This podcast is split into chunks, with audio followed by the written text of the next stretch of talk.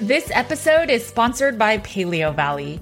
Paleo Valley's meat sticks have been a lifesaver during this hot summer. Since they're shelf stable, I always have three Paleovalley meat sticks in my bag at all times. It's also been perfect for my boys' lunch boxes. I love Paleovalley's grass finished beef sticks and pasture raised turkey sticks because they support U.S. family farmers that focus on regenerative agriculture. These meat sticks are from animals that have never been fed grains, soy, corn, or GMOs and have never been given antibiotics. The spices in these meat sticks are also 100% organic. The sticks come in five different flavors, and my favorite is the original beef stick, and my boys love the teriyaki beef sticks and the original pasture raised turkey stick. Paleovalley's meat sticks are a perfect snack and frankly a great value without skimping on quality. Each stick is about $2 with our discount code, and it comes in a 10 pack bag. Make sure to support this podcast and head over to paleovalley.com slash CATG and use code CATG to get 15% off your first order. Thanks for listening and supporting the Cutting Against the Grain podcast.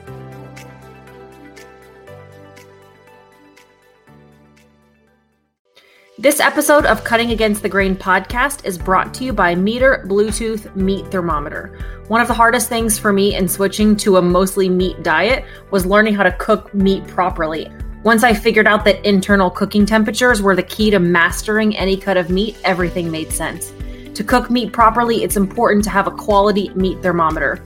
Our family has used MEATER Bluetooth meat thermometer for many years. It takes all the guesswork out of cooking any meat, things in your oven, your stovetop, air fryer, smoker, your crock pot, any cooking method under 527 degrees Fahrenheit. There's no guesswork. The app lets you know exactly how long it needs to be cooked, when to take it off the meat, and how long to let it rest to ensure you have a perfectly cooked piece of meat every single time.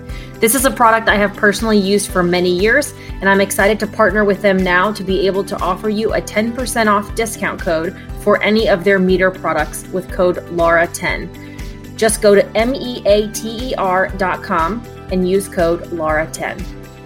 Thanks so much for listening and supporting our podcast. Let's get back to the show.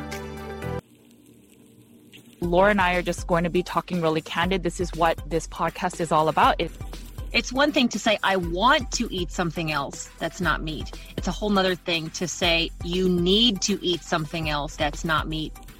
if you notice that you're jumping from diet to diet, at a certain point, you have to wonder the only common denominator is me.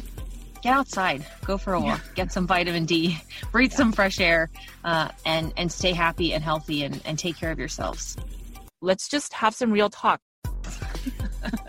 Welcome to the Cutting Against the Grain podcast. Hey guys, welcome back to the Cutting Against the Grain podcast. My name is Judy Cho, and I am here with my friend and co host Laura Spath. And today we are going to talk about hormones. Uh, we are going to make this uh, more of a discussion and not get into too much of the science. Um, I have a whole chapter in Carnivore Cure about hormones and also um, several YouTube videos on my Nutrition with Judy YouTube channel that talks in detail about what hormones, um, how they get affected with carbohydrate reduction, insulin sensitivity, um, and even stress on the body. Um, I will link to all of those in the show notes, but uh, essentially we'll just have a brief discussion. You know, do we need carbs for hormones? Uh, what happens to our hormones essentially when we are on a meat based diet? This is one of the things that we wanted to talk about. It comes up a lot, and we're both asked about it. Judy's asked about it from a scientific perspective and personally, and I get asked regularly, like, what is eating an all meat diet or fasting and all of these things do to your hormones. I have had some low points with that, which we'll talk about later. Um, but we we really just wanted to share this perspective uh, and know our our history with that if you think about our body, our body will always prioritize survival over everything else. And so we need enough raw materials, whether it's enough nutrients, whether it's that we're eating nutrient poor foods or that we're under eating. Our body, if there is not enough nutrition, will end up using the raw materials to then um, support the body to survive another day. And so that's why often we see our hormones tank. So if you're under eating, your body has to make sure that the lights will stay on rather than focusing on that you can even make another baby or that your body can stay cold or that you'll have enough hair or that your skin will look good. All of those things will have to go out the door because your body wants you to survive another day.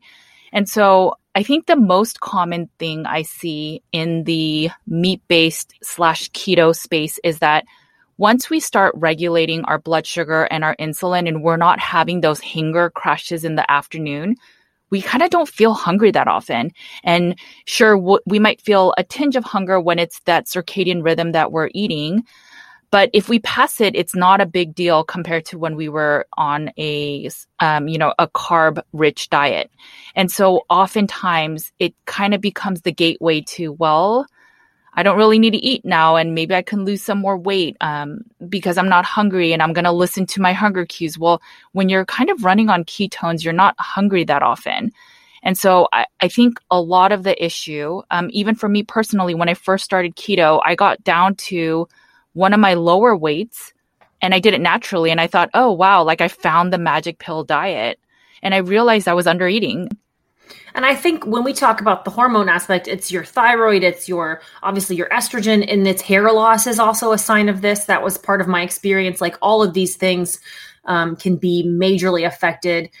And I think they also can be affected just with a dramatic change in your body. Your body yeah. goes through anything and you're going to shed. You have a baby and your body goes through trauma. That's why you shed your hair. That's why you have major hormone issues after obviously you have a baby or um, when you lose a ton of weight very quickly or even just large weight loss. Uh, from what I, my, I understand, and you can help clarify this a little bit, hormones are stored in your fat. And so when you lose weight, you're releasing some hormones, which can definitely affect things up or down. Um, and it may not be a matter of what you're eating or what you're not eating, but it's simply just this really big change that your body is going through. Uh, and it's going to take you some time to adjust. If you go from a sugar burner to producing ketones and having your body just fuel in a different way other than carbohydrates and now um, using fat, your hormones will absolutely change. If you're on top of that, now eating less calories because you're just never hungry, that's going to affect your hormones as well because now you have less raw materials. If your body is not used to digesting and absorbing a lot of proteins and fats, there will be hormonal changes for that because if you don't digest and absorb your proteins, you can still be malnourished even though you feel like you're eating enough meat. All of these things can affect your hormones. All hormones are are essentially um, signals to basically tell other parts of the body to do things. And so, again, I know that a lot of people use this argument of, well, we don't live like our ancestors, so we shouldn't be eating like them necessarily. But the thing is that we are living in a much more stressed state than our ancestors ever did. And when we are stressed, we tap into our cortisol, which is our stress hormone. It's that one mechanism that your body will prioritize as survival. So your cortisol, if your blood sugar is imbalanced, your cortisol or your adrenals have to kind of come in and save the day and try to balance your blood sugars using cortisol.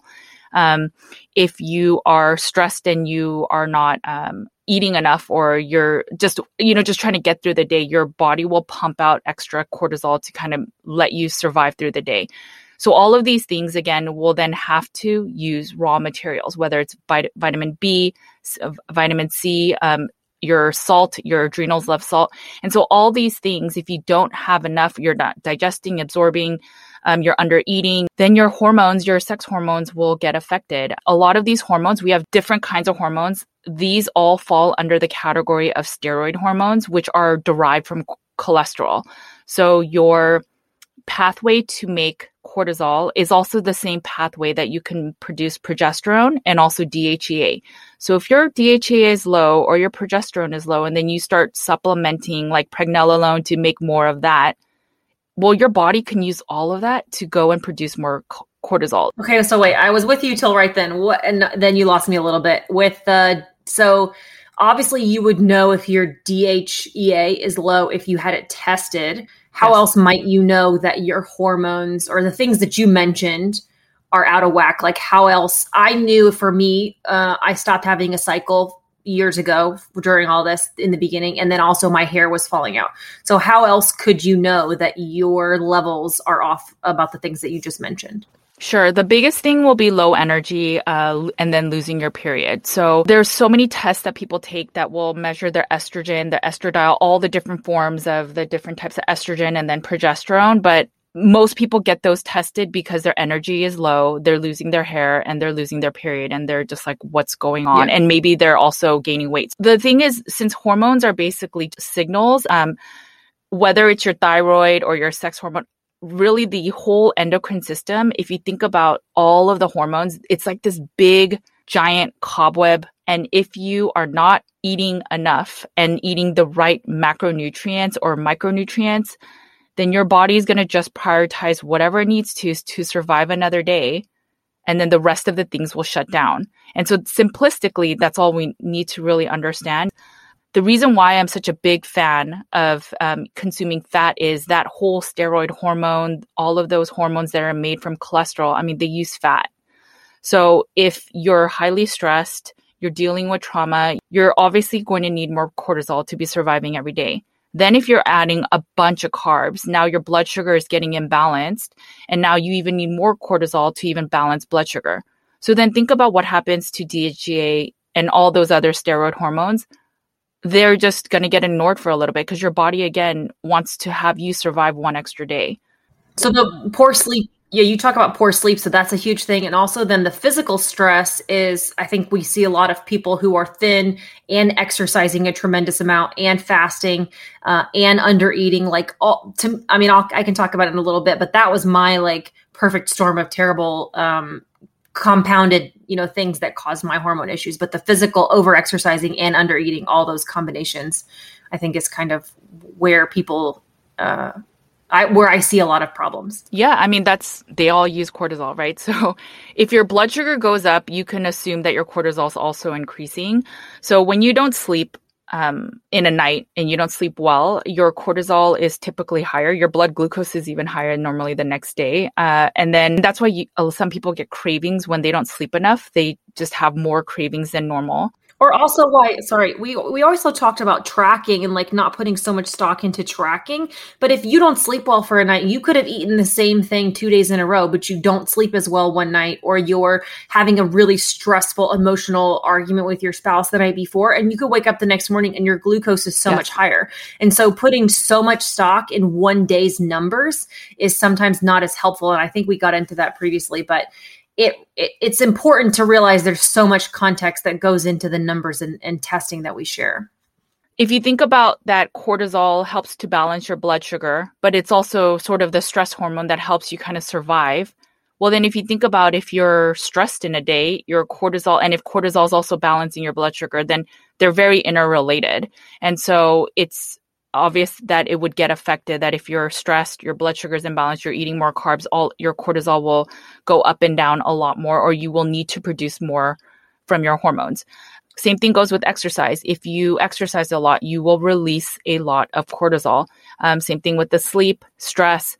So all of these things impact cortisol. And again if you're not if you're eating like super lean protein like like chicken breast for example you don't have the, the raw materials now to produce the steroid hormones. So where do you think your period's going to go?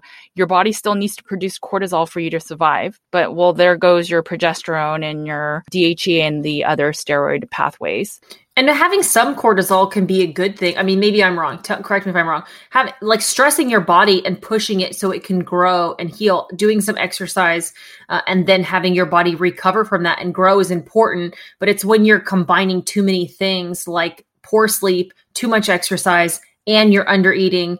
Uh, then all of those things combine as where you're you're like you said you go into survival mode and your hormones uh, are going to be negatively affected or your hair is going to start shedding because you've just combined too many stressors. Yes. No, that's exactly it. Uh, we need cortisol. Cortisol is not a bad thing. It's just that our lives are just naturally um, a lot more stressed than it, we probably should be living.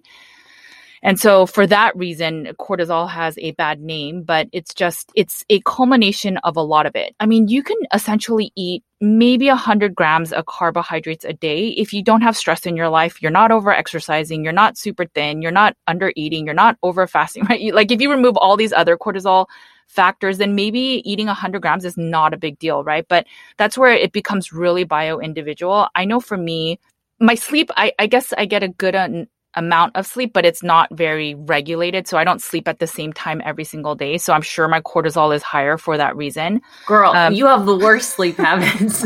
I love you, but we all know you don't sleep nearly enough and you're always up in the middle of the night. That's when you post your stories. We know you're up all hours of the night, but yeah. so we know that's a factor. So you got to limit other factors. Right. No, so that's exactly it. That's what I was going to say. So some days when I really get little sleep, so like four hours, and sometimes I'll check my blood sugar and I'm like, oops, okay, I could totally see it in my blood sugar.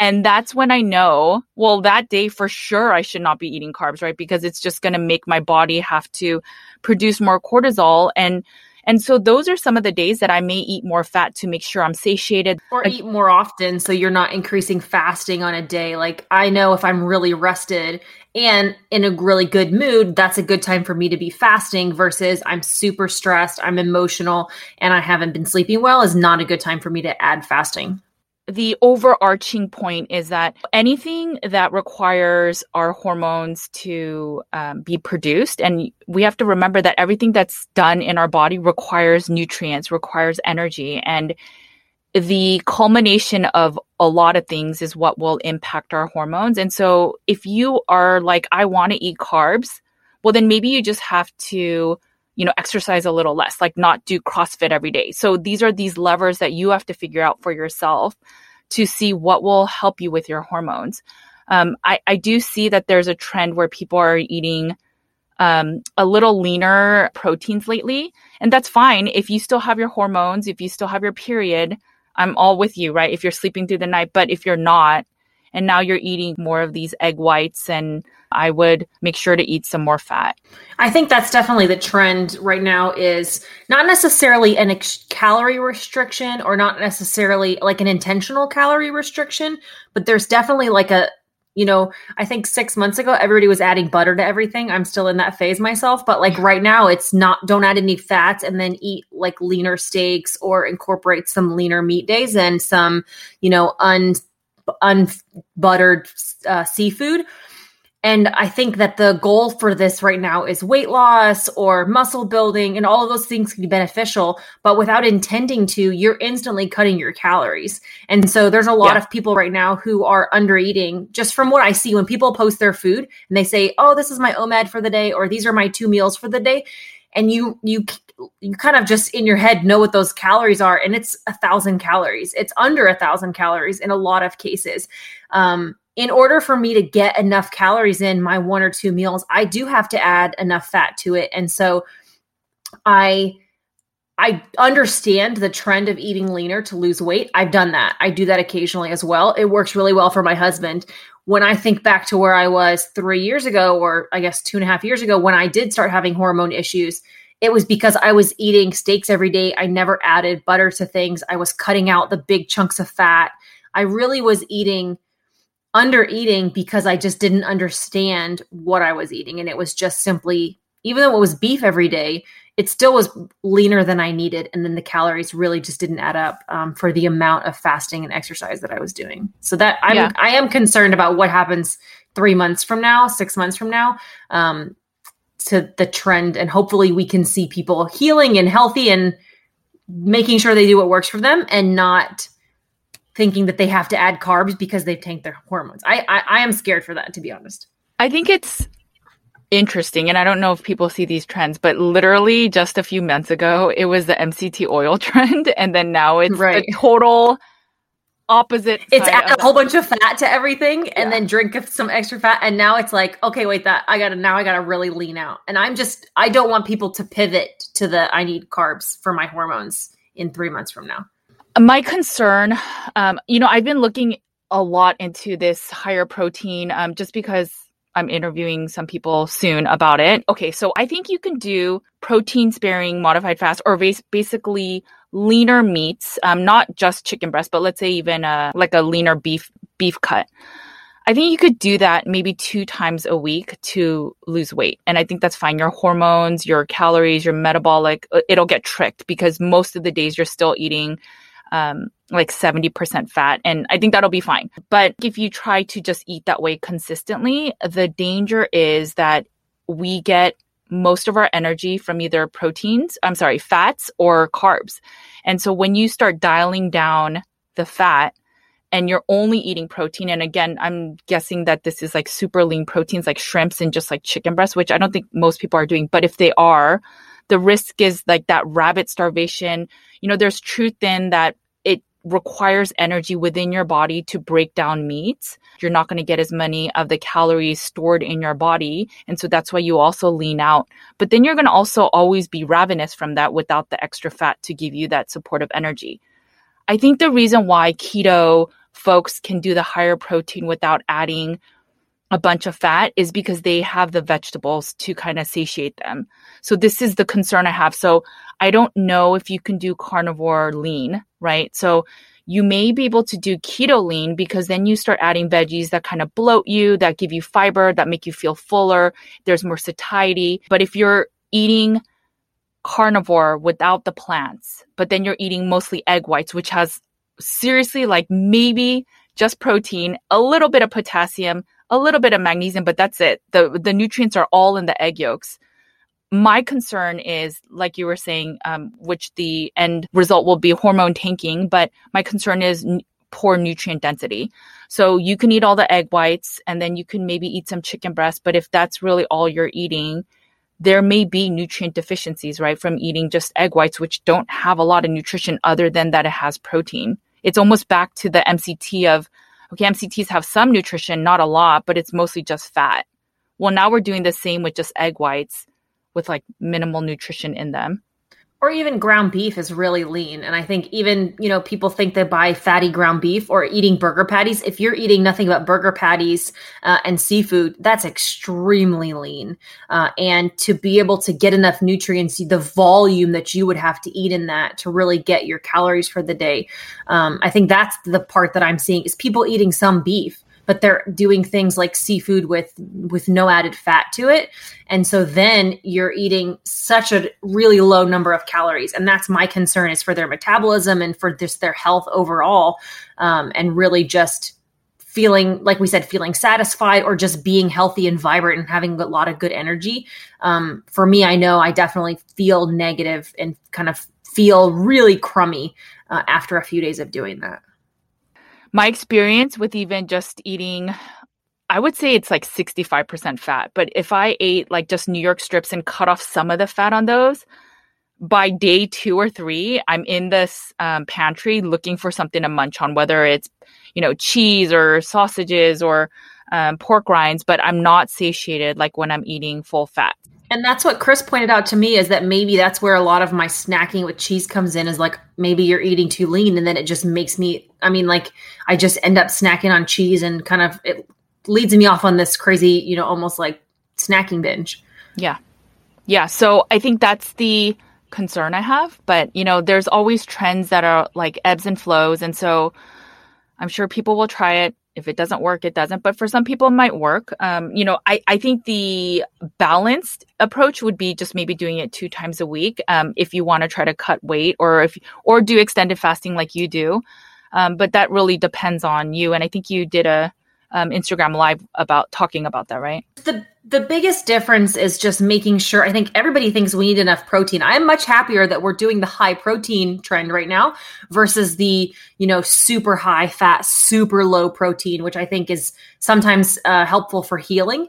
Um, but I think that I'm I personally like that people are focusing on getting enough protein in because I do think that was kind of a problem for a little while um, for some people. But and I do think that was part of my part of my issue um, back in the day as well. So, for context, so I st- I had actually lost all of my weight before I started sharing anything on Instagram. I had posted my before and after, like my final before and after, like I lost 120 pounds um, picture, which is when I started really sharing my story. And, and, so I went through a lot of this hormone stuff um, before or early on in all of that, before I had a YouTube channel and before I started doing this. So I had lost all this weight and I noticed that my hair had started falling out. Um, and then I just, my cycles got super far apart and then all of a sudden they just stopped. And so I didn't even realize it. And then all of a sudden one day it's like, wow, it's been a couple months since I had a cycle. Like, I wonder what's going on. I went to the doctor and I got my levels checked, and my estrogen was like really, really low. Um, and for somebody who had this really big apron belly, from my understanding, you know, you carry people who have very high estrogen levels tend to carry this like almost like a beer belly. And I had this very big, I carry all my weight in my belly. You know, guys who end up with a beer belly, I think tend to have too much estrogen. And so right. I had very high levels of estrogen, which is why I had this really um, protruding belly. And so when I lost 120 pounds in 10 months, um, I lost it mainly with carnivore, lots of fasting. But I think I look back on those original posts. If you look back on my post from two and a half years ago after I started sharing, I would post like my lunch for the day. I would have, I started working out at the end. I got a little obsessed with going to the gym and I was doing these really intense workouts, weightlifting, hour long, intense uh, weightlifting. And then I would post my food and you see me standing there like really thin and it's like, OMAD for the day, and it was one pound of steak, like one pound of ribeye with no added fat. And I had just done a on my on my workout days, I would eat maybe a pound and a half. But again, I was the context you don't see there, which I didn't realize until later. I was cutting out all of the internal fat, really not eating any of that. So even though it's a ribeye, it was a pretty lean ribeye by the time I cut out all the fat. I'm doing this intense exercise and I had just lost. So my body was going through stress already of losing so much weight so quickly. I was fasting at least two 48 hour fasts a week, if not more. I was now added exercise, which is about the time that my hormones were there, and I'm way under eating. You know, if you go back and look at some of those super original posts, and I know how much fat I cut out of it, I know I was down towards like a thousand calories. And for everything that I was doing, it just was the perfect storm of bad, uh, bad, whatever, you know. Um, and so that's what caused my issues. So I went to the doctor and I found out I had these very low estrogen levels. And their first suggestion to me was like, take some, uh, take hormone supplements, which is obviously not what I wanted to do. And so I gave it more time. Um, unfortunately at the time the majority of the advice that was out there was you need to eat carbs. Like add in sweet potatoes add in fruit add in honey add in all of these other things. And it's i wanted i wasn't closed off to that but i wanted to just see kind of evaluate and like we talk about all the time analyze what you're doing in reverse. So what was i doing? And that was the first time that i realized like you're over exercising and you're over and you're under eating like that's the combination that's terrible. And so you know, I got some good advice from people in this community that I trust that were saying you need to focus on sleep, stress, sex. You need to have make sure you're eating enough. Um, and really, that's the biggest thing. That's what I changed. I made I prioritized sleep. I started going to bed earlier. I started adding fat to things. Like that was a biggest wake up call for me. Was you have to actually eat fat, and if you're not going to eat the fat in the steak, then you start adding other fats in. So that's back when I started adding butter to things. Um, and then really just I kept exercising and I kept fasting, but I just, you know, decreased the frequency of both of those things. And then eating enough on the days when I wasn't fasting um, was definitely really, really key. So I cut back to at least, you know, at most one 48 hour fast a week because I had been doing it and then eating enough and then, you know, lo and behold, within a couple of months, I got my cycle back. And now for the last two years, things have been really consistent and really perfect and, and great. So that was a long story to say that, you know, that's just my personal experience. I was, I do think that a combination of all of those things was what caused my issues. However, um, I also didn't need to add in the quick fix of carbs. The thing I'll say about adding carbs in is that carbs make you hungrier and spike your blood sugar. And so I think one thing that naturally happens when people add in carbs is they just start eating more. And so right. we see people who are under eating and now all of a sudden go into like adding carbs to their diet. Well, now they're hungrier more often and they also maybe chill out on some of the fasting or chill out on some of the exercise. And now they're just eating way more calories, which is really all that their body wanted in the first place was just more nutrients. I was going to ask you how long it took you to lose your period. About a year. So from the very first day until the end, it was it was just under a year. And I had lost 120 pounds by that point. Like I pretty much was done losing weight. Um, there's also a question of like, was I too thin or what happened during that time as well? But I do think that um, it was just under a year. Yeah, I find it so interesting that we think we need carbs for our hormones, but most people eat carbs. And then they can say, well, it's because they also eat PUFAs or polyunsaturated fatty acids, and that's why they lose their period. But um, it's it's just interesting to me because if you think about a lot of the paleo dieters, they eat really clean, right? They eat meats, they eat organ meats, they eat and and they just eat fruits, right? It's carnivore plus sweet potatoes and fruit. Right. And there's a lot of people in that space that do not have their period and have thyroid imbalances. And so I know that there's a lot of fear out there about not getting carbs, and that's our fuel source. But I mean, fatty acids are a cleaner fuel source, and there are so many diets that are clean um, that they keep in some carbs, and people are still struggling. So I just, the logic just kind of blows my mind of, well, you can look at that diet and notice that people are still struggling. So I don't think it's just the carbs. I have so many clients that yes, they had to eat a little bit more. Yes, they maybe gained a little bit more weight than they wanted, but they have their period every month like clockwork, even though they're struggling with other bigger imbalances in their body.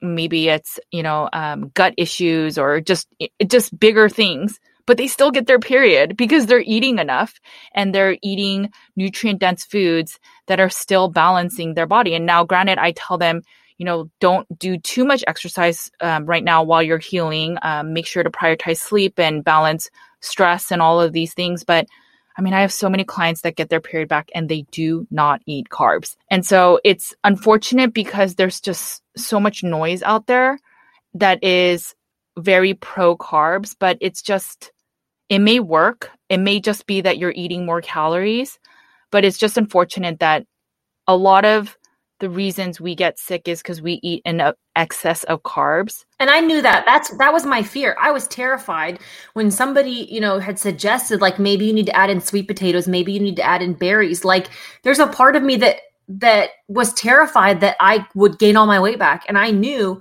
that if I started trying to incorporate a few small carbs and like keep, I was going to go crazy mentally. And I thought, like, it's worth me just figuring this out on my own first and seeing if I can't handle this without carbs. And this was several years ago before anybody really knew. There wasn't all these amazing resources out there that we have right now of people educating us, like you and the Carnivore Cure, and some of these really great podcasts and doctors in this space who are now really preaching this message that you don't need carbs for your hormones. We didn't have that several years ago. And I was, terrified enough that I would gain all my weight back and that I would just go off the rails by eating those few carbs that I needed to just try. I was like, maybe this isn't the way I need to do it, but I have to just try anyway. And so then, you know, it took a lot of work. I had to really prioritize sleep and, um, you know, the other things that I mentioned. It might have been faster and easier for me just to eat carbs and sugar, but I knew I couldn't handle that because you know i knew i had to start eating more and that wasn't a comfortable thing to do in the in the beginning. Hormones are produced from fats and proteins. I mean it's just as simple as that. And so i know that there's a group of people that believe that carbs is what will support your metabolic health and your hormones. But again no hormone is produced by carbohydrates. So the natural logic is why would your body require a macronutrient that is not used as a substrate for anything in your body. So why is there that? Like why do people think that you need carbs for hormones in that case? Okay, so your brain does use certain parts of your brain. I think there's certain parts of um, other parts of your body that require glucose. But your body can produce it through eating proteins through gluconeogenesis and stuff. But because of that reason, there are people that believe that therefore you should be using glucose. Like why put that stress on your body to make glucose from your other meats when you could just eat the sugar itself and not have to require that work. But it's a very small view of the bigger picture, right? Because again, if your blood sugar is imbalanced, if you've had diabetes, well, that extra glucose to just fuel your brain, and maybe you need very little of it, But if you have any little bit of excess, well, now that's an additional strain on your body, right? From eating the extra glucose.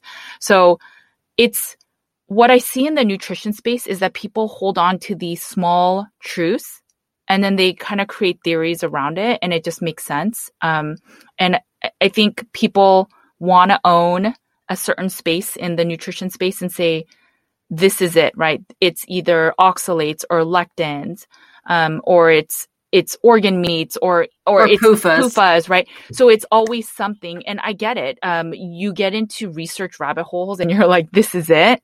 But then I interview so many different experts, and they are so sure that all disease stems from their specialty. And I've just realized that it really depends on your situation, right? So you may be affected by plastics and estrogen and all this stuff in your body. And so you will believe that that is the disease for everyone. But the reality is, everyone is going to get affected by different things. Um, I was just talking to Dr. Sai West, and oxalate toxicity is real. I see a lot of people dump from it. I used to eat a pound of spinach every day with almonds Mhm. and probably every oxalate food you could think of. I never had oxalate dumping. So these are the things, right? So for me, I would have said, oh, without working with people, I would say, oh, oxalates are not a real thing. But it absolutely is because I see it in my clients. It really depends on your story that then you believe this is the, the reason or the case. But a lot of the people that are supporting that metabolic diet are very, very young. And so, yeah, sure, you probably don't have diabetes right now, but for people that are older, that have struggled with metabolic disease, it's probably not the smartest to eat too many carbs just because um, it will be a greater tax on the body, on the hormones. You know, need really the raw materials to support producing cortisol for your sex hormones and your other hormones and not having to focus on using the cortisol to balance your blood sugar. And I think you and I both talk a lot about how if that's if a perfect diet for you in your mind is to eat a lot of meat and to have some sweet potatoes and some seasonal berries and a few things like that, a few seasonal veggies and fruits uh, occasionally, you totally en- enjoy that. There, that's absolutely a whole foods like very healthy. Um, that keeps you healthy. It lets you exercise. If you're somebody who's thin and fit and exercises a ton, those quick burning carbs might be essential for you and it might be really beneficial for you. But I think a lot of people are like me and that are can't handle the moderation of carbs and that are overweight and were pre-diabetic or diabetic and struggle with keeping their weight down and tend to overeat those things. And we're not all sitting around craving a sweet potato. We're sitting around craving pizza. And so if that's you this other type of extreme approach and like figuring out just making sure you're eating enough fat and making sure you're getting enough protein and all these good meats and things are great and it's not i don't think we i'm not lo- sitting here looking forward to the time when i can like incorporate sweet potatoes back into my diet. Um, and i'm not you know it's not something i'm working towards or something i'm interested in. But the key to all that is that i am perfectly healthy and i have great hormone regulation and i have perfect levels and i didn't need to take supplements to get here. There are ways and you know things that you can adjust to um, fix those things or to ensure you have a good hormone cycle without needing to incorporate carbs into it. So if you want to, great, but you don't need to. I have clients that say, you know, they just do better with a little bit of berries or a little bit of honey. And then I'll track their food because the number one complaint they have, though, is that my energy is tanking and I need to eat a little bit of carbs and then I'll feel better. And then as we do their food journals and things like that, I realize they're not really producing ketones, but then they're all having kind of that blood sugar imbalance where they are still, re- their body is using the little bit of sugar that they add to their bodies. And maybe at the end of the day, they're eating over 100 grams. But, and in the standard American diet, that may seem like a small amount of carbs. For that particular client, it was enough to put them on the sugar insulin roller coaster, give them hot flashes at night, and make them tired throughout the day. And then them thinking, well, carnivore isn't working for me. And I kept saying to that person, you need to cut out all the carbs first and just try carnivore. And they never have, but then they think they're carnivore just because they're eating mostly meat, but they're still having these drips of sugar throughout the day. So it was berries and like spoonfuls of honey every few hours. And I see it over and over. And I think people think, no, I'm carnivore, but I'm just having a little bit. And that's ancestrally um, consistent, but it's not. It, people didn't. If you're have- not exercising, then yeah, oh good. If you're not exercising, you're basically living, you're not burning that sugar off. Right. And so, or like intense exercising, you're basically living in that keto flu or that like balance of not in ketosis, like you said, and then not quite burning sugar. And that feels miserable. For those of us that had to really withdraw from carbs, that that's a really miserable place to be. And you're right, they're just living in that middle place, which is why I tell like my mom, you can't have chips and salsa occasionally. You can't have like you can have your little one square of dark chocolate, but you can't have keto treats every day, and you can't have these little indulgences every because then you're basically living in this miserable, physically terrible place. Yeah, and then a lot of those people when they eat the full carbs or they just add back a decent amount of carbs, so like a cup of rice or something, they're like, I feel so much better. And it's because they chose the path of subsisting on glucose yeah. as energy. And initially they may feel better, but I have I do have some clients that have come back and said, "Okay, the carb thing didn't work out for me." So I know it's not easy to just eat meat and um, very little carbohydrates, but it's not what is causing the low energy. It is not what's causing the hormones to break down. I think people need to be honest. I just have worked with hundreds of clients uh, at this point, and anyone that has not had their period with me has gotten their period back and none of them added carbs. If they want to add it in the future, I'm totally supportive of that. But they know that my stance is you do not need carbs. And some of them have even tried some of these, you know, metabolic diets for 6 months to hopefully get their period back. And this one particular client, they had their period one time for a full 12 months, went on that um, you know, Ray Peat metabolic diet for 6 months didn't get it back, and then started eating higher fat, moderate protein. Um, and they got their period back within two months of working with me and now gets it every month. And so, yes, she's gained weight. Um, but she was really thin before. So she's not, you know, but she, she loves her health is so much better. And so it was worth it for her to gain some of that weight. Sorry, that's also where I'm making sure I don't lose too much weight, right? Like I had gotten down, maybe that was a factor. I'm kind of taking everything very slow right now to ensure that I can be the weight that my body wants to be, the healthiest weight, and not necessarily looking to be the thinnest weight, but seeing where is my healthiest weight uh, as far as hormones and my hair and, and nutrients and all these things as well. Yeah, as long as you use the measures of are you sleeping well, um, you know, are you pooping well, do you have good digestion, is your hair like the amount of hair is it good? and and your cycle is normal all of these things are good signs that you probably don't really need to get tested sometimes i think that these like DUTCH hormones and i mean i i i saw the DUTCH test i offered to my clients but sometimes the details that we get into i think sometimes it can be a detriment to us because then we're trying to focus in on these perfect models but we may not fit it perfectly because we eat a meat based diet. I just did a stool test on someone and they had more muscle fibers. And when I looked into the research of why, it's because if you don't eat plant foods, you have more muscle fibers. So it's actually normal, but it was marked as abnormal on his test. And it's just these things that are nuances that we're like, well, we don't fit the standard American diet's results, but maybe we're not really supposed to. And maybe we measure it more based on our symptoms right? So if you're sleeping through the night, you have your period, then maybe it doesn't matter if some of your hormones are not perfectly perfect. Um, but one thing I was going to say is you touched upon the high fat, uh, very low protein. I am not an advocate of that whatsoever.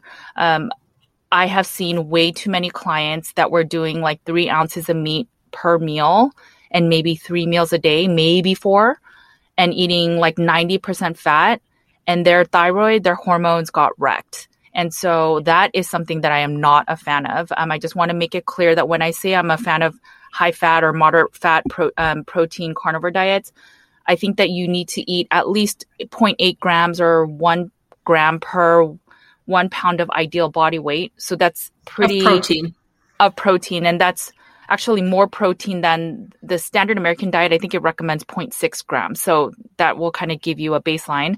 Um, but fat, I think maybe 70% is good, maybe 80 while you're healing. But if you eat 80 plus the 0.8 or 1 gram, you're totally going to gain weight. I'm not going to lie. Yeah.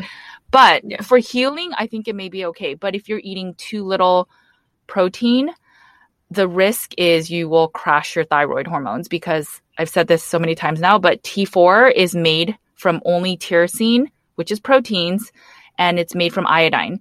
So, and then T3 is then converted by the cleave off of the iodine from the T4. So, so where do you get those things like the iodine and the like those things you just mentioned? Like, what yeah. do I eat to get enough of those?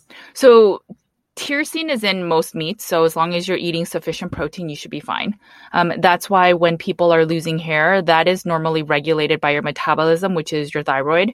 So you want to make sure you're eating sufficient protein, and that'll kind of cover that. I don't think you need to ever. I, I've yet to have a client that needed to supplement that. But that's one of those things that, like, that's when I was dealing with hair loss and hormone issues. I was eating steaks. I was living on steaks, but I was eating about a pound of them a day. And that is still under eating protein. Like, I was, yes, and even before that, when I was doing keto, before I had switched to carnivore, I was eating like two hot dogs wrapped in a low carb tortilla and then maybe like um, a burger patty with a big cabbage slaw on the side. And I looked back at those trackings from three years ago before I switched to carnivore fully, and I was eating 50, 60 grams of, of protein a day. And that's essentially when my hormones instantly started tanking and all my hair started falling out. Was that was that to me was the catalyst, and it took a long time for me to recover from that. So I'll give you context. Um, so I'm just going to give you a, a full day's worth of eating. If you were about 140 pounds, um, and that's your kind of ideal body weight. Um, I would say that the lowest you should eat is about maybe like 115 grams of protein. And then if you want to do 70 to 80% fat, like this is how much you would recommend it to eat, like on my recommended protocol. So if you were to eat 16 ounces of ribeye, uh, four ounces of salmon, and you could eat the ribeye, it doesn't matter. I'm just giving you diversity. Um, and then you eat maybe four pieces of bacon, three egg yolks, and two tablespoons of butter. And that's throughout the day. So that's about 117 grams of protein is what I just told you. And granted, this is from MyFitnessPal, so it's probably not super accurate, but still, it's at least probably like 22 ounces of meat a day for somebody that's ideal weight is 140. And this is um, the total calories on this is less than 2000 calories.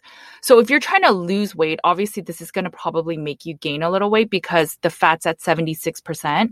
But this is where then on other days, you could eat the protein part, but then cut the fat. So you may want to just cut the egg yolks, cut the butter, and you'll still probably be at 1200 calories or 13. But I wouldn't do or that every day, day. But I would, yeah, or you could fast. Um, but I would never under eat your protein. Like I've always been a fan of at least that 115 grams of protein for a 140 pound person. Um, and some people say 140 grams of protein, but you never want to under eat that because that's what will impact your thyroid. You have to also assume that sometimes if your digestion is not good and your body is not used to breaking down that much protein, um, some of it will not get absorbed well. And so you have to know that you know, I would even hedge in the beginning to eat more um, and just get to a healthy state. And then you can cut. Like weight loss is always possible, but your health and hormones is not. Yeah, absolutely. I think that's definitely where I started uh, kicking off my issues was just that under eating protein and then compounding all those other things on top of it. And so, like you said, your health is, has to be the most important thing. And I think, unfortunately, that's not a that wasn't my focus for a long time. Um, uh, losing weight and and being thin was much bigger important uh, to me than than being healthy was unfortunately. I had a client that said her mom always had thyroid imbalances and sure enough she has very similar ones. So it's not always the diet. It could be even toxins in our environment right? If you use a lot of perfumes that causes stress in the body, which releases cortisol. If you are surrounded by wait, like, whoa, wait, hang on. Why? How, I've never heard that before. How does perfume cause stress to cause those issues? I've never heard that. So, um, I interviewed Dr. Anthony Jay a long time ago. He has a book called, I think it's called Estrogeneration, but basically, like the essential oils, they all um, sometimes they will mimic estrogen in your body, and so they will cause imbalances in your body and then an excess of estrogen will then cause stress on your body Whoa. the cortisol release. Yeah. So i mean really it's like everything. That's why kevin always says to me judy based on everything you research like you got to live in like a bubble right? So it could be the smog from your car um, your filters getting on an airplane the emfs right? All of these things cause stress on your body and then the stress on your body will release more cortisol. So when we say it's just the carbs, I find it really funny because why don't we just yeah. reduce other stressors and then see if it's really the carbs? I mean, if a carbohydrate is not a essential macronutrient, then why do we put so much weight and value on it to think that it would be essential for our hormones? Like the logic for me, s- simply for that, is not there. Um, and then one thing I just wanted to do is read something that Dr. Elizabeth Bright, she's a hormone specialist, um, she's a naturopath, and she wrote something on hormones about um, do hormones need carbs, and I thought it was really good. So I just wanted to read it really quickly. Um, I guess people have been saying that women need carbs during the follicular cycle because um, we're more insulin sensitive then. And so here's what she says to that. Uh, women do not need carbs during their follicular cycle. Adolescent women do not, and adult women do not either. Just because higher estrogen levels during this phase increase insulin se- sensitivity, it does not mean you need to busy your insulin by mopping up the carbs. If needed, gluconeogenesis produces plenty of glucose. I think it would be a better idea to keep the insulin sharp and ready, or simply allow your pancreas to relax and concentrate on making lots of digestive enzymes. So I'm going to stop really quickly right there. When she brings up the pancreas, I think that's really important because a lot of people that have diarrhea or loose stools or you know just inconsistent bowel movements on a carnivore diet it's because their pancreas oftentimes are not producing enough digestive enzymes to break down and uh, break down their fatty acids and proteins to then have normal stools. So i mean you know, she's basically saying that maybe you have your pancreas not have to produce so much insulin and instead focus on the digestive enzymes to break down your fats and proteins. Like fix that first. Okay, so Judy, let me say something dumb because I had to Google it myself because I don't know. I hear everybody talking about the follicular phase, and so I Googled it, okay, because I never know when that means in your cycle, but it is the time between the first day of the period and ovulation. And so basically, like as soon as you start your period, which maybe is why people think they get like chocolate cravings and all these things when they're on their cycle. Um, but those first couple of weeks is when the presumed time you need carbs is, right? So that's what she's talking about. Yeah, so you're more insulin sensitive then, meaning that you know when we are on a ketogenic or um, or carnivore diet, we're generally more insulin sensitive. So then when our we eat carbs, our blood sugar goes up. That's why oftentimes if you have your period and you fast, you can fast better because your insulin your your insulin's working better. You're more sensitive to any insulin, and so that's why also. Um, the week before your period, you become more insulin resistant. So if you eat, let's say, um, the same amount of protein you would eat during the insulin sensitive part of your cycle, your blood sugar might go up because you're more insulin resistant. Your your body's not using the um, insulin as well. And so I have some clients that then eat higher fat right before their period and they cut down their protein just by a little bit and they actually feel better. So there are some nuances. I get it. It's tracking is cool, but sometimes I think you know. Yeah do you need to? Do you really need to right? I i realized looking back at a at a video that i made tracking what i eat that i just naturally kind of lose my appetite that first day. And so i just don't eat. And that's a really easy day for me to fast because i typically just don't feel like eating as much. But i only noticed that looking backwards uh, at how things were going. And so um, same thing with I tend to like lose weight only about one week a month, and it's the week after my cycle. I don't know why hormonally, but it's just naturally when my body is like, okay, we've been consistent for a month, and now we're ready to lose a couple of pounds.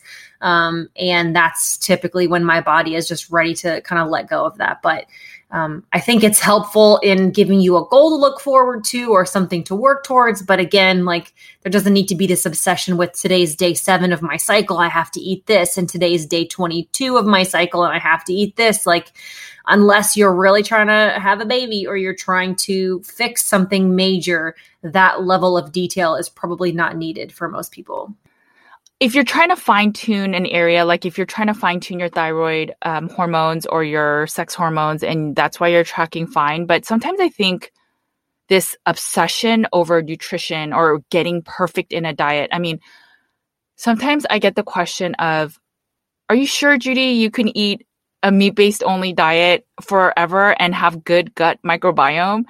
And then I just think, girl, you've been eating 50 years of your diet, crappy standard American diet processed yep. foods. You probably took antibiotics throughout the way, which really kills your microbiome. And now you're worried that a meat diet may affect your microbiome. Try it for a few years. You can always get tested. And for sure, again, the microbiome will shift. But I mean, who's to say? No one knows definitively what a perfect microbiome looks like or a healthy one.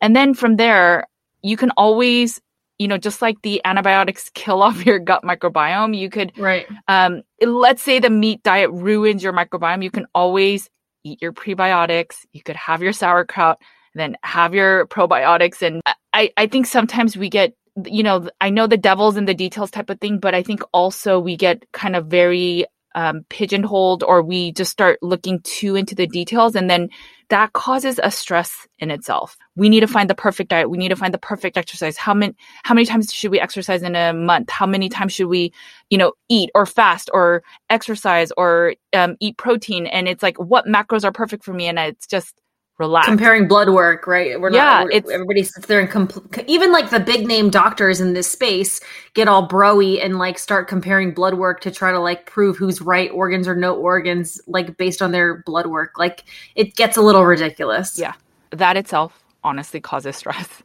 So, yeah. Uh, you know, if anything, I would say reduce stress more than deciding if you should eat carbs or not. If you want to eat carbs one day and you can tolerate it, go ahead, you know. Do that yeah. Exactly. Yeah. But you shouldn't feel like that that's what you're missing or that's the missing link to what's going on. Or more than anything, I think people aren't even in that position. They're just more saying, I'm afraid to go carnivore because I don't want that to happen to me. And so I think you need to focus more on other things like your sleep and your stress and eating enough protein is, is really what we want you to take away from this. I'm just going to finish up what um, Dr. Bright said. Um, in one of her comments, she just said, before the invention of agriculture, women had fewer periods, fewer babies, and no PMS.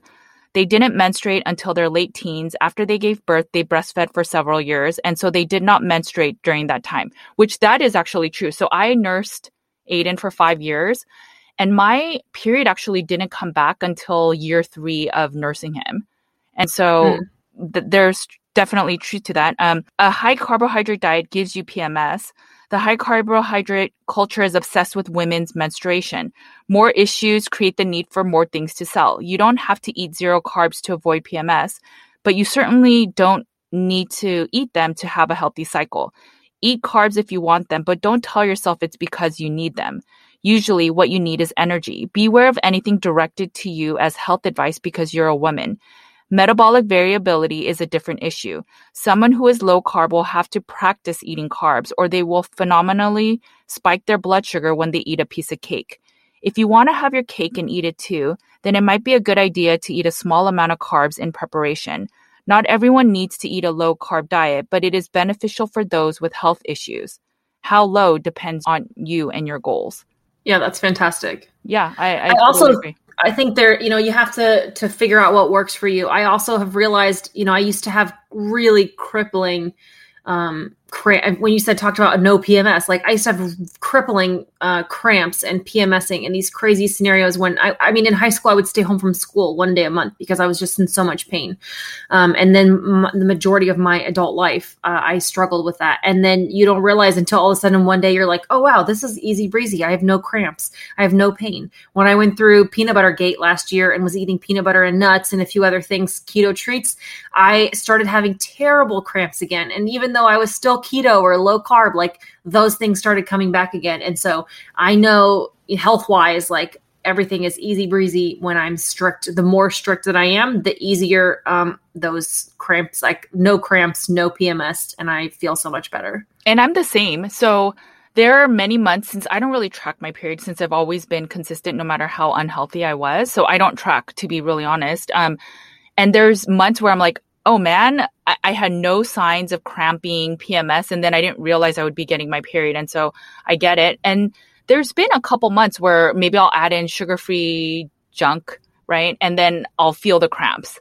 So I yep. totally know what you're talking about. And I mean, that is what's amazing about this diet is, I mean, I really get no cramps or PMS and then it's just surprise, you know? Um, yeah, absolutely. So, and I hear that often from uh, my clients too. And it's just, you know, there's a lot of information out there that is pro plants. And I know, I guess, daring to eat this way.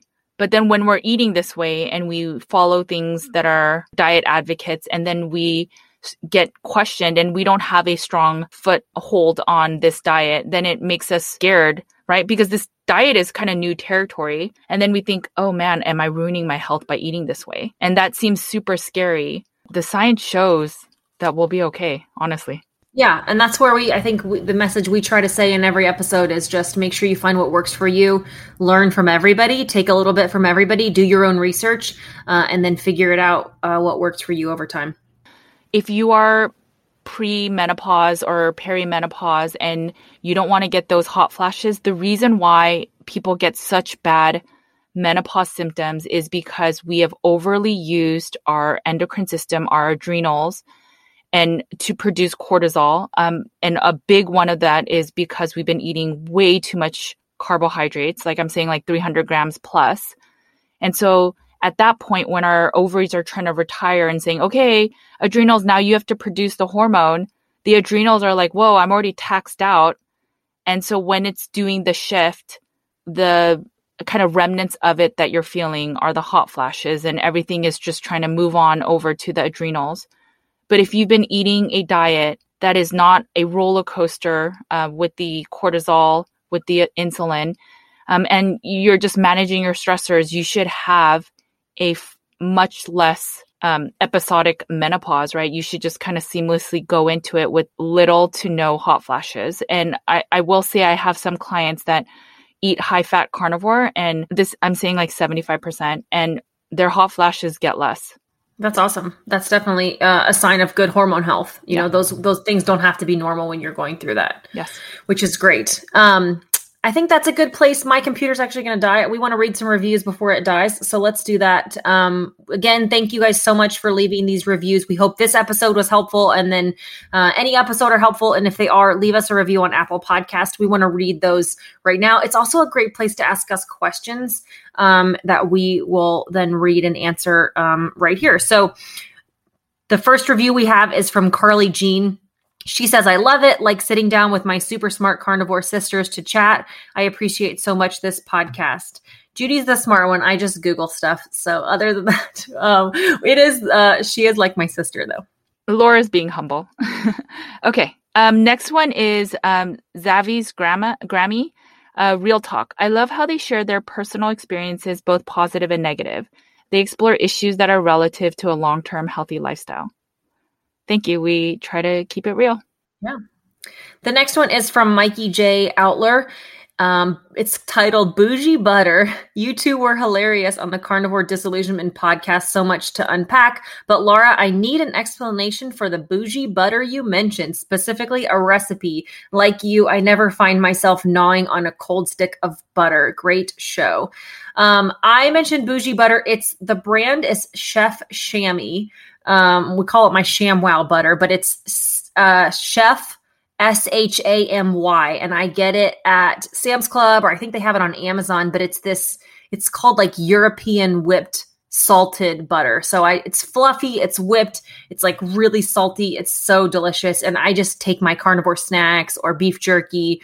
Uh, I put that on all my steaks and it looks white almost. So it's, it's whipped. I always get comments like, what kind of butter do I have is so white? So that's my bougie butter. No recipe. Um, they make a garlic parmesan one as well that I put on any kind of seafood or shrimp. It's just unbelievable. So find a Sam's Club or look up Chef Shamy on Amazon. And we'll put something in the show notes, at least how it's spelled, maybe. So Okay, the next one is D Riller 450. Love you both. I've been following both of you during my entire carnivore journey about a year now. You two are easy to listen to and relatable. I love Judy's science talk and real talk on both podcasts. It's nice to have questions answered without even asking them. You cover it all. Thanks so much for continuing to talk to us and get info out there.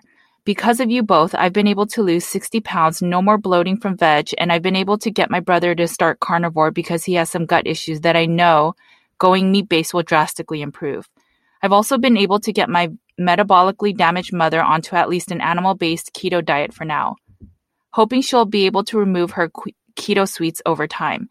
She, she eats no veggies though, her body cannot handle them well at all. So she basically eats meat, eggs, dairy, and those darn Quest bars, stevia, and peanut butter. Thank you both for your knowledge and time you spend putting these talks out there to help us. Love you both. Thank you. The, the one thing I'll just say is that I always get concerned with if you're eating too many carbs with a very high saturated fat. Um, those two combined, since both of them are fuels for our body, the fat will get stored. And the concern is just what does that do for our overall metabolic health? Um, I don't think there's a lot of talk about that. I mean, it's okay to eat a little bit of berries, a little bit of carbohydrates, but if we eat like 200 grams, but with like a high fat carnivore diet, like what will that do to our health? And I don't think that's necessarily ideal. I don't think your mom is eating that way, but it was just something that actually was going to bring up earlier and I completely forgot, but I just wanted to um, share that. But thank you for this um, very kind review. Okay, and the last one for today is from J Mackey 10. Like listening in on your good friends. I had the pleasure of meeting Laura and Judy in person in Austin, Texas at a meetup. It turns out we have a ton in common as far as being meat eaters and moms of two. Actually, I think this is Jamie. I remember her. Uh, they're so down to earth, and I just love listening to their conversations. She says, I feel like I get to eavesdrop in on some good friend conversations. I appreciate the realness and emotion of these two ladies, and I always look forward to their next podcast and can't wait for more to come. Keep up the great work. Thank you, Jamie. Uh, she was so sweet and lives near. I think she drove like several hours that day to see us and and stepped out and did that, which is so awesome. That's the awesome thing about those meetups yeah. is just obviously connecting with other people in your area. I'm going to Denver uh, and going to have dinner with some people. Like put that out there, and so we're going to all go to Fogo and have dinner with some people that happen to live in Denver. Since I travel so much now, so I always encourage people to schedule those meetups. And Jamie, it was wonderful meeting you, and thank you so much for the review these really help us in being able to spread this word and, and share our podcast more. Yeah, um, I, these are really helpful, and it's just kind to know, kind of get a pulse of what we're sharing and if it's helpful. Um, I know that some people have reached out to my email directly because they're like, I can't find Laura's email, so they just go on Nutrition with Judy. But the best thing to do is leave reviews here or even questions, and then we can answer them as we read these reviews. So thank you again for all your support. But if you you know, if there's a topic you guys want us to talk about or bring up, or even bring up as a question, um, just please leave it as a review and we will bring it up. Absolutely. That's a great way to get that information to us for sure. We'll talk to you guys next week. Bye, guys. Thanks for tuning in to the Cutting Against the Grain podcast. If you enjoyed this episode, please make sure to share and leave us a review on Apple Podcasts. This helps us to share real talk with more community members. You can also find my other podcast, Nutrition with Judy, on all podcast channels. You can also follow my content on Nutrition with Judy's Instagram, YouTube, Facebook, and Twitter. You can find Carnivore Cure in paperback, ebook, and audio on Amazon. I also have a blog post and weekly newsletter with nutrition and wellness updates. You can sign up at nutritionwithjudy.com. You can find Laura on Instagram at Laura E. Spath. You can follow along on her daily stories and see some of her funny skits. You can also find Laura on her YouTube channel where she shares tips on living a meat based lifestyle. If you're wondering how much meat to eat in a day, week, or month, Laura has you covered. She also shares how to make a perfect sear on a steak and how extended fasting looks like in real life. You can find her YouTube channel by searching Laura Spath. Thank you again for joining us. And remember, make sure to cut against the grain.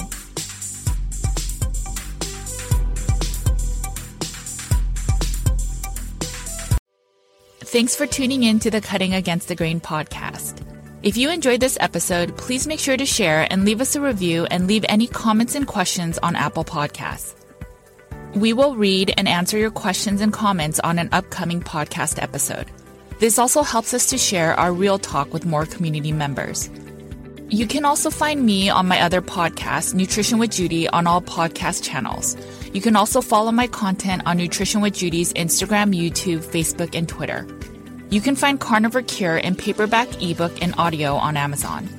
I also have a blog post and weekly newsletter with nutrition and wellness updates. You can sign up at nutritionwithjudy.com.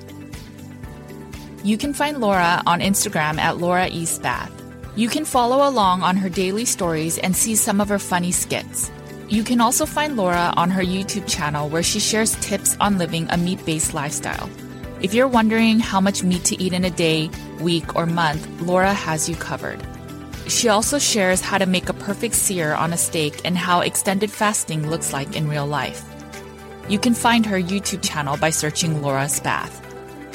Thanks again for listening to the Cutting Against the Grain podcast. And remember, make sure to cut against the grain.